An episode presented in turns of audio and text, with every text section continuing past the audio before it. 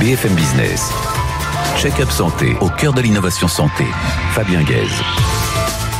Bonjour à tous, ravi de vous retrouver sur BFM Business dans le Check-up Santé. Vous le savez, la révolution numérique a boosté la recherche médicale grâce à l'abondance de données, de data comme on dit, et surtout à notre capacité à les collecter, les stocker et surtout à les traiter. L'intelligence artificielle a fait une entrée fulgurante dans ces dernières années dans le monde de la santé pour détecter, prédire, prévenir, diagnostiquer, enfin traiter de nombreuses affections. Et eh bien c'est le thème de ce check-up santé aujourd'hui avec des invités au cœur de cette révolution. Jacques-Henri Véron, CEO de Présage, qui permet, grâce à l'intelligence artificielle, de réduire les hospitalisations en urgence de plus de 80%. Puis Valérie Sabat, directrice du Ternion France, le fameux institut de technologie israélien, accompagnée de Ariel Cohen-Kodar, qui est aussi au bord de ce Ternion, et Joachim Béard, directeur du département d'intelligence artificielle au Ternion, et qui est en vision depuis Haïfa en Israël. L'intelligence artificielle au service de check-up santé et non pas l'inverse, c'est parti. Jacques-Henri Véron, bonjour. Bonjour Fabien. Alors un Véron, un rapport avec la Bugatti Véron Non, aucun rapport. C'est un, c'est un ancêtre en effet. Euh, le, le, frère de mon grand-père ou l'oncle de mon grand-père. Extraordinaire. Alors vous êtes passé, euh, donc rien à voir avec les voitures aujourd'hui. donc vous êtes passé par l'école polytechnique, vous avez fait les arts et métiers euh, Paris-Tech mm. et Harvard euh, Business School, et vous êtes à présent donc CEO de la start-up euh, Présage. C'est une société française? Oui, c'est une société française qui a été lancée en 2019. Une ouais. medtech comme on dit aujourd'hui. Oui, qui, qui existe depuis quand 2019. D'accord. On a été euh, construit à l'issue d'une première investigation clinique dont on va parler. Euh. Et vous avez euh, démarré pendant le Covid? Juste avant, absolument. Ouais. On a démarré un an, et, un mois et demi avant le, le, le Covid. Ouais. Euh, ça a été un, un, avantage ou plutôt un, un frein? Ça a été euh, les deux, mon capitaine. Ouais. Euh, un avantage parce qu'évidemment, il y a une prise de conscience sur euh, eh bien le maintien à domicile et, euh, et les enjeux qui sont aujourd'hui au cœur des préoccupations de, de, d'à peu près tous les Français. Et puis une difficulté parce que pour lancer des investigations cliniques, quand on est tous confinés, c'est pas facile. Vous êtes basé où euh, On est basé à Paris, dans le 15e. Alors c'est vrai, hein, les, les, les, les, raisons, je le disais en introduction, les raisons pour une personne âgée d'être hospitalisée sont euh, diverses et variées. Hein. Ça peut être une aggravation, une décompensation d'une d'une pathologie, une chute, une dénutrition, un trouble du comportement.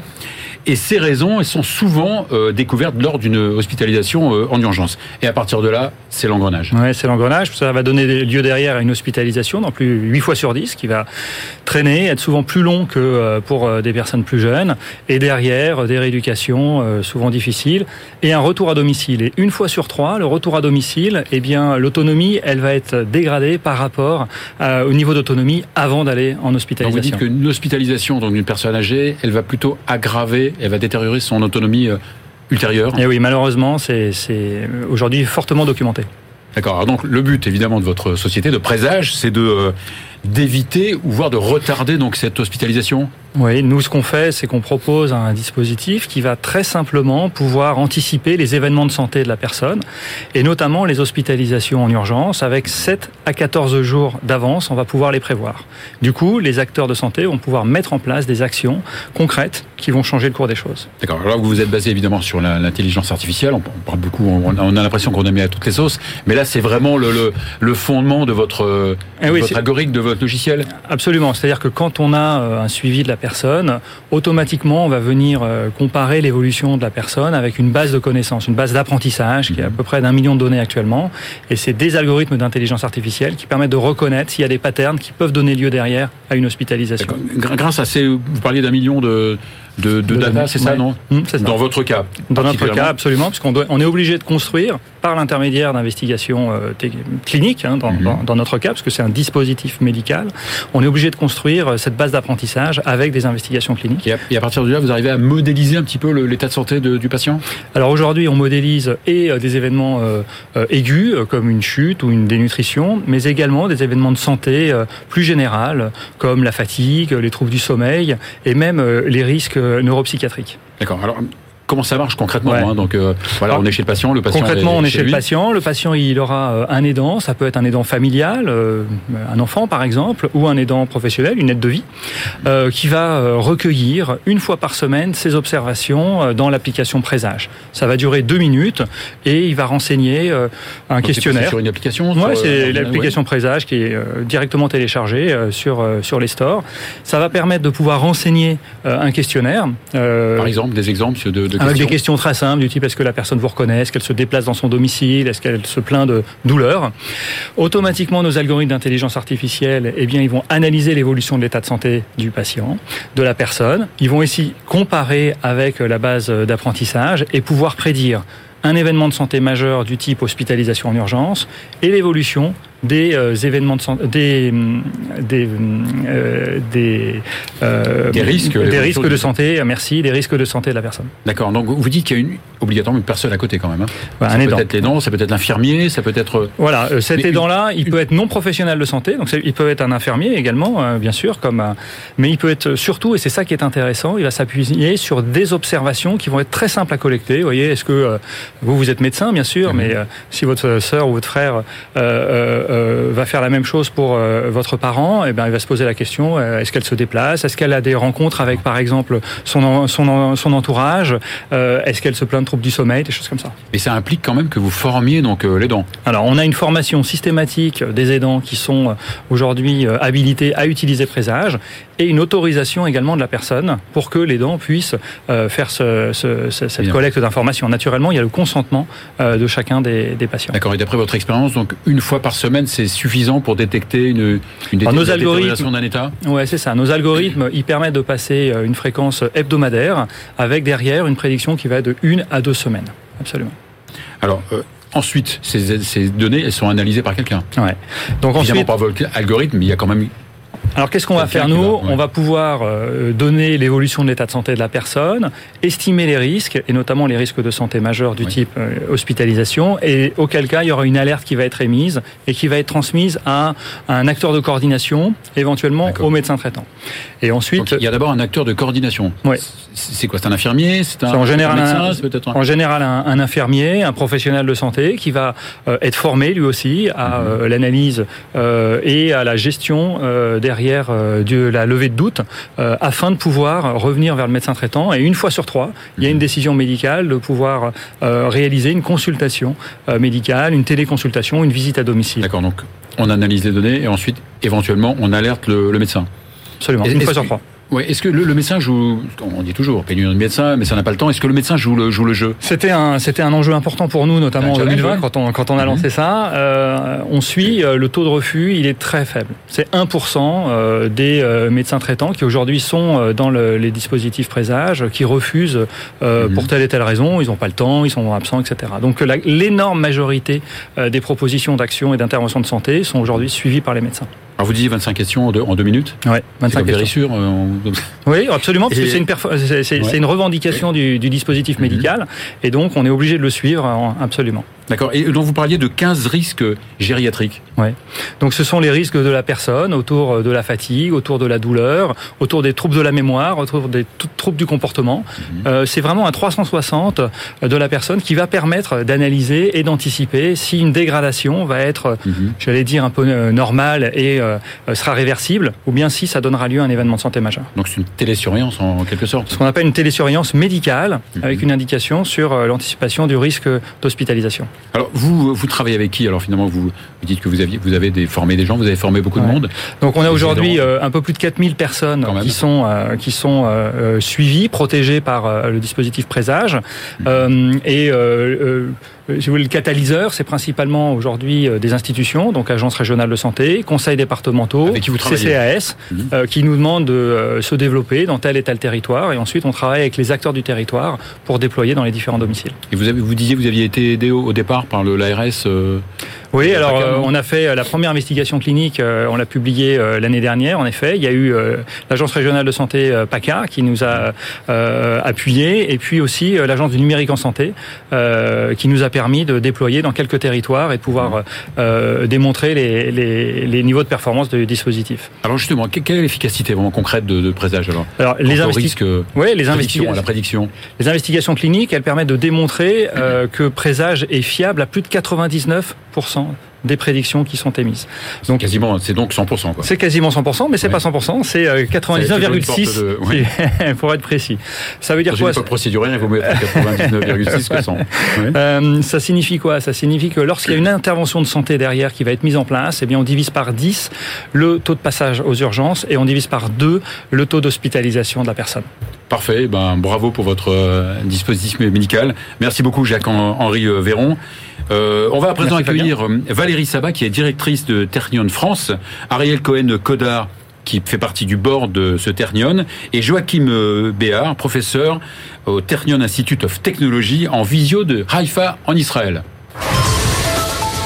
BFM Business, check-up santé, au cœur de l'innovation santé. Valérie Sabat, bonjour. Bonjour Fabien. Ariel Cohen-Codard, bonjour. Bonjour. Joachim Béard, bonjour. Bonjour Fabien. Voilà, merci d'être en visio depuis, euh, depuis Haïfa, c'est ça en Israël? C'est ça, exactement. Valérie Sabat, donc euh, vous dirigez la représentation française du, du fameux Ternion, le, le, le, Ternion Institute of Technology de Haifa en Israël. En quelques mots, c'est quoi le Ternion? On dit aussi Technion en, On dit anglais. Technion en anglais, on dit Ternion en hébreu, on dit comme on veut. Le euh, Ternion est une grande université de sciences et de technologie. C'est vraiment un institut polytechnique et connu dans le monde entier, euh, qui forme environ 70% des ingénieurs israéliens et euh, dont la plupart des start-up israéliennes viennent. Donc ça veut dire beaucoup de technologie, beaucoup de transfert de technologie. C'est vraiment un institut polytechnique avec toutes les sciences euh, et les technologies. Ouais, l'université, il y a 15 000, euh, il y a 15 000, étudiants, il y a 60 facultés, il y a 18 départements de recherche, il y a énormément de nouveaux projets et très et, Quand vous disiez euh, de, de start-up israéliennes, il y a aussi beaucoup de, de, des gens qui viennent de l'étranger, non? Énormément de gens qui viennent de l'étranger. On a environ 260 Français qui étudient au, au Ternion. Euh, donc oui, il y a des gens de toutes les nationalités. C'est vraiment très multiculturel.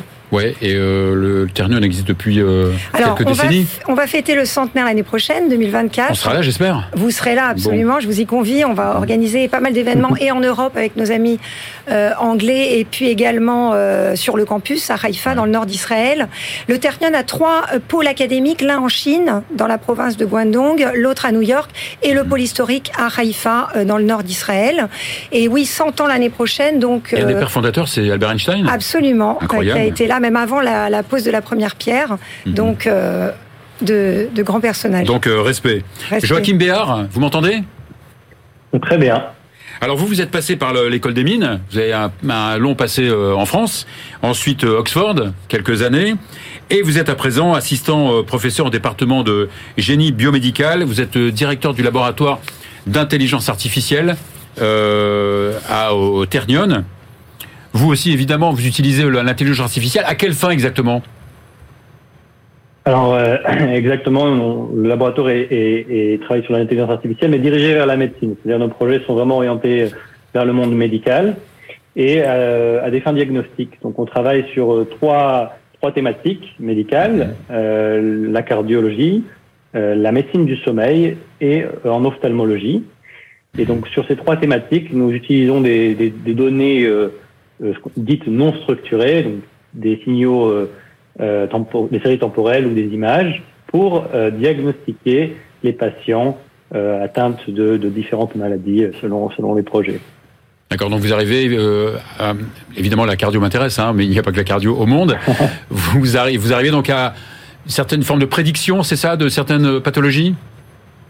Alors sur certains projets, donc certains projets s'intéressent à, à, imiter ce que, ce que fait le médecin, c'est-à-dire apprendre à faire, à, à partir d'algorithmes, à faire ce que le médecin fait. Donc, ce que le médecin voit et prendre, et, et, et prendre ces, ces, ce même type de décision. D'autres approches s'intéressent à la prédiction. L'idée étant de dire que peut-être que dans, dans ces données, euh, on a des motifs qui ne sont pas visibles avec euh, des yeux d'humain ou même avec des lunettes euh,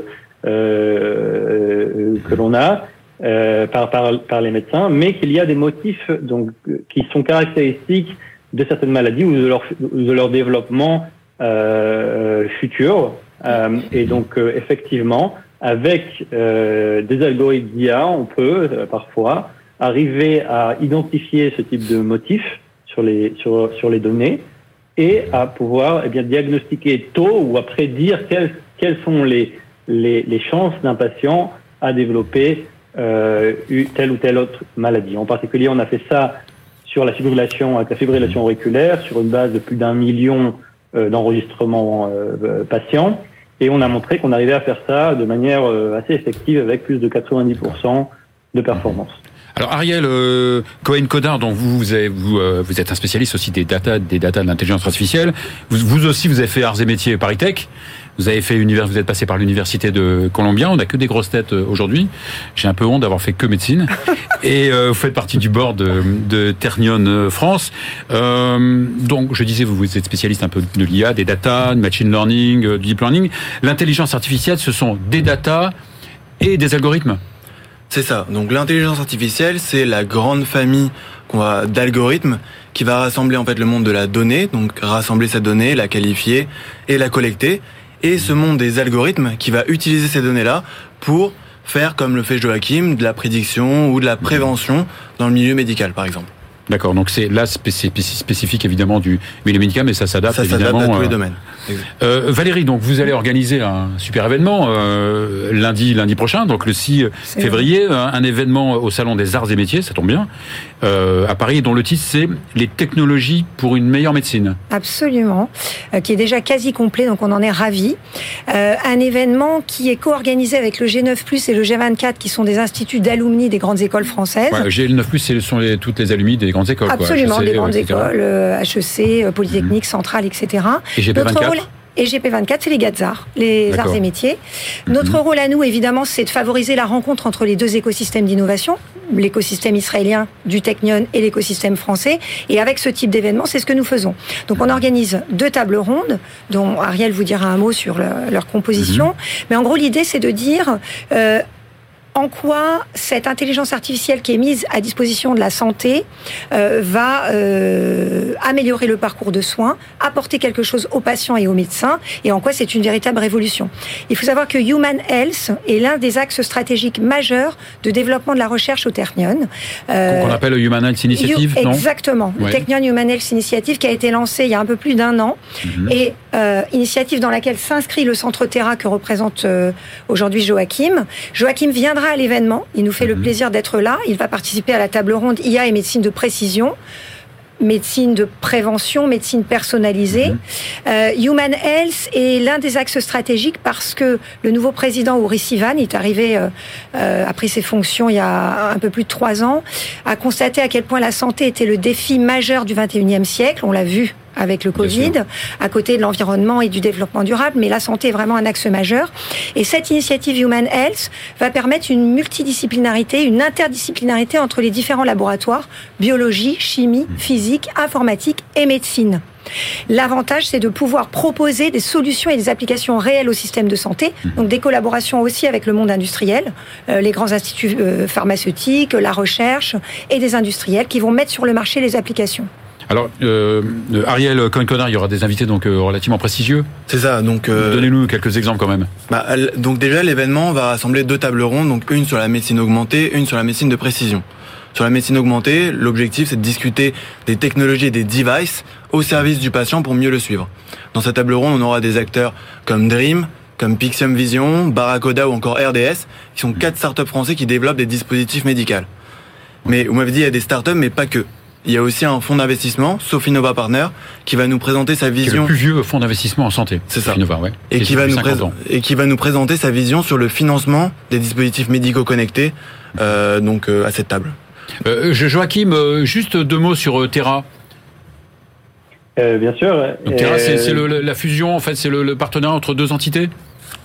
Oui, bah, c'est l'acronyme de Ternion et Rambam, qui, qui donc le Ternion et Rambam qui est l'hôpital principal du nord d'Israël et euh, Terra s'inscrit euh, effectivement dans ce Ternion Human Health Initiative, donc initiative euh, vers, pour l'amélioration de, de, la santé humaine.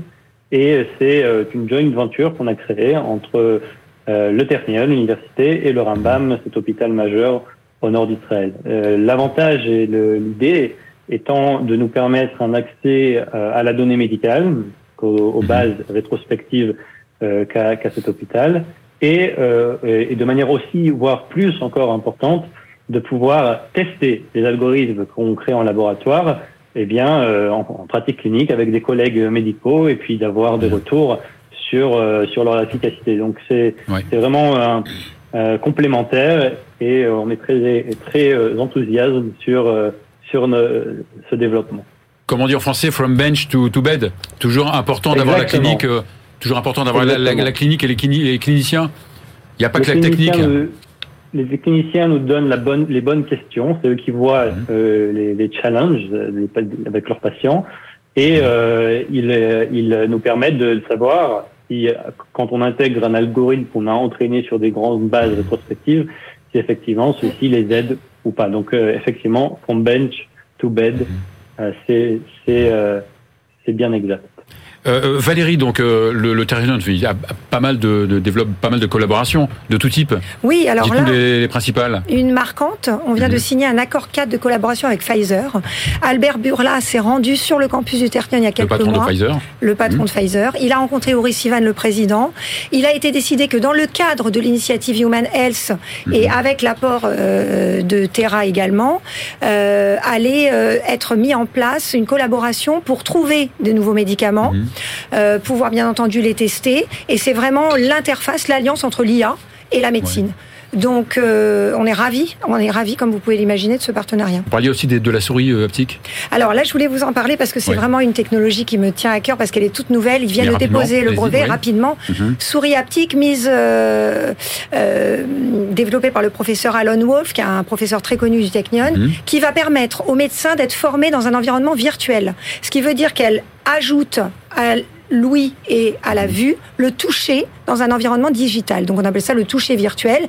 Les médecins vont être formés pour pouvoir ressentir les sensations à l'occasion d'une opération, par exemple chirurgicale. Donc c'est vraiment une avancée majeure. Le Technion est très avancé en réalité augmentée et virtuelle, et c'est dans ce cadre-là qu'ils ont développé ce device qui est évidemment dédié euh, pour partie mhm. à la recherche médicale. Euh, Joachim, pour conclure, euh, et, Ariel aussi me, répondra, d'avoir des datas c'est bien, mais c'est important de d'avoir des, des datas de bonne qualité? Euh, c'est évident. quand on a de mauvaises données, on peut pas apprendre de, choses très très très intéressantes. Mhm. donc effectivement, d'avoir accès à la data c'est bien, mais après il y a toute une pipeline, donc il y a tout un, un mhm. process qui s'inscrit pour pour extraire et, et nettoyer entre guillemets ces données et les, et les permettre euh, à, à l'usage, à l'usage qu'on en fait en IA. Ariel, qui valide ces, ces, données justement, la qualité de ces données euh Alors en général, la qualité des données, elle est validée à la fois par euh, donc l'utilisateur qui mhm. lui va mettre à disposition les données et ensuite les qualifier, et aussi donc du coup les scientifiques qui vont permettre de structurer ces données-là et leur permettre de d'être ingérées par une pipeline qui permet d'avoir des algorithmes de prédiction. Il faut savoir que dans un projet global, 80% du projet est alloué à la structuration de ces données-là. Donc c'est vraiment la partie la plus importante pour n'importe quelle entreprise. Euh, Joachim, euh, un sujet évidemment euh, d'actualité, c'est la cybersécurité. Euh, là aussi, c'est un, un, problème pour vous ou pas? Euh, alors bien sûr que d'avoir accès à des, à des bases de données assez conséquentes et confidentielles, à cela, voilà, cela est confidentiel, à cela s'associe un certain nombre de contraintes euh, euh, de régulation et de cybersécurité. Euh, donc, euh, bon, déjà, il faut savoir que toutes les données auxquelles on a accès sont anonymisées, donc mhm. euh, un certain nombre de choses sont, sont, enlevées, bien sûr les noms, mais à part les noms d'autres éléments qui nous permettraient potentiellement de reconnaître les patients, ça c'est la première chose. Et puis, certaines fois, pour des grandes bases de données, qui, euh, qui euh, inclut beaucoup de données cliniques longitudinales sur les patients. Alors, on n'a même pas accès aux données entre guillemets sur nos serveurs. On se connecte sur des clouds que les, euh, les hôpitaux ou les caisses de santé mettent en place et sur lesquels il n'y a, même pas Internet. C'est-à-dire, en gros, c'est un coffre-fort. On s'y connecte. J'imagine que le, j'imagine que le Ternion a, subi quelques attaques ou pas, non? Le Ternion et Israël en général subissent des attaques de cybersécurité de pays non amicaux. Donc effectivement, c'est des choses importantes. Ce qui fait que vous êtes devenus des spécialistes de la cybersécurité Entre autres. Oui. Voilà, merci à vous. Alors on, on vous souhaite euh, bon euh, bonne chance pour le ce, cet événement donc le 6 février euh, au salon de, des arts et métiers et dont le titre est les technologies pour une meilleure médecine. Valérie Sabat, merci. Merci Fabien. Ariel Cohen-Connard, merci. Joachim Béard, merci. C'est la fin de cette émission. On se retrouve évidemment avec plaisir la semaine prochaine.